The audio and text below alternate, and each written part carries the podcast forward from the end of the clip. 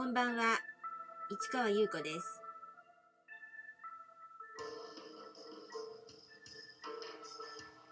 4月10日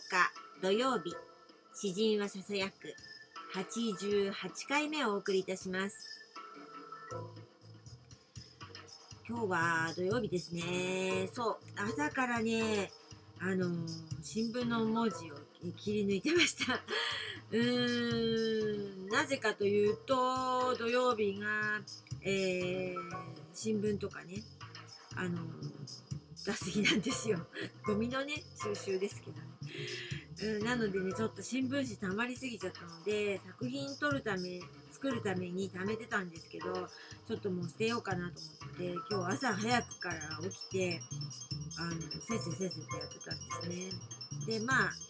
うん。でほとんどね言葉が詰まってねあの刺繍一編分の刺繍を海賊本にするんですけどちょっとそれやってたのであのあと2文字ですかねちょっと難しい感じなのでね難しいというかねあのなかなか新聞には出てこないあの感じなんですよ。うんそれが2文字もあるのでねちょっとねあの格闘してるんですけど。でもまあもうほぼ見つかったも同然なのでまあいいかなと思っています。それからねちょっとね、うん、またねいろんなことねごちゃごちゃ考え始めました。うーん今年どうなるかな。なんかいろんなことできたらいいけどシンプルにいくのかいろいろやっちゃうのかって感じですね。でもまだ4月ですからね。うん。まあまだ考える余裕があるというか。まあワクワク感はいつも持ってた方がいいのでね、うん、何をやるかお楽しみって感じですね。ということで昨日の続きですね。ハウス・オブ・ディどんどんねあの進んでいきます。なんといってもねこの2006年ハウス・オブ・ディね6回やってるんです。始まってから6回やっちゃってるんですよね、うん、そのその話をねずっとねしてるんですけどまあ結局のところ、えー、自分の作品をあの早くたくさん出したかったもんだからまあそれで毎回毎回発明していくどんな展示していくかってことを本当模索してるからそんだけ必要だったのね今考えてみると。うん、振り返ってみると自分の作品がこれだっていうのを見つけたくっていろんなこと試してると思うのね。うん、だから一番最初のボルワンでは、えー、ポスターみたいなものをねボムシティっていう形でなんかあの作品を提示したかった。で2つ目はあの NCN をね、うん、第2弾でできるのかなって思って NCN2 をやってみた。で3番目には、えー、高いあの天井をまでのねあの高い3メーター以上あるあの壁を制覇したかったっていうことであの文字だけで展示したっていうね。あれね「レスト・イン・ピース」っていうねタイトルなんですよ。うん。なかなかでしょ。もうなんか、うん、そんな感じでその次の4やるのにまあ昨日話しましたけどあの2と3でえー、参加した人たち全員集めてあのみんながやりたがっていた、えー、高円寺のディスコガールというところでやると宣言しました。そしたらみんながねおーってかなってでもうやるやるってことになってたの。でそれで私はもう全員参加するって思ってたの、うん、で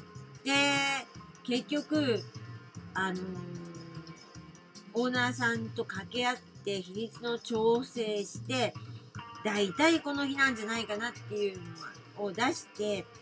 うんまあそれ日にちによってねできるできないっていうのはあるかもしれないんだけど要するにもう空いてるところを取るしかないわけですよ。だってもうその時点で4月末5月だったのかな？っていうかそのぐらいでしょ？で7月だからもうほぼ埋まってるわけですよ、うん、だからそれで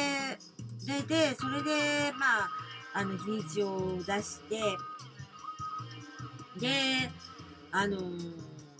メンバーに一斉に送ったわけですやれるかやれないかってことで。でなぜかというとそのオーナーさんちょっと厳しくてねなんかあのー、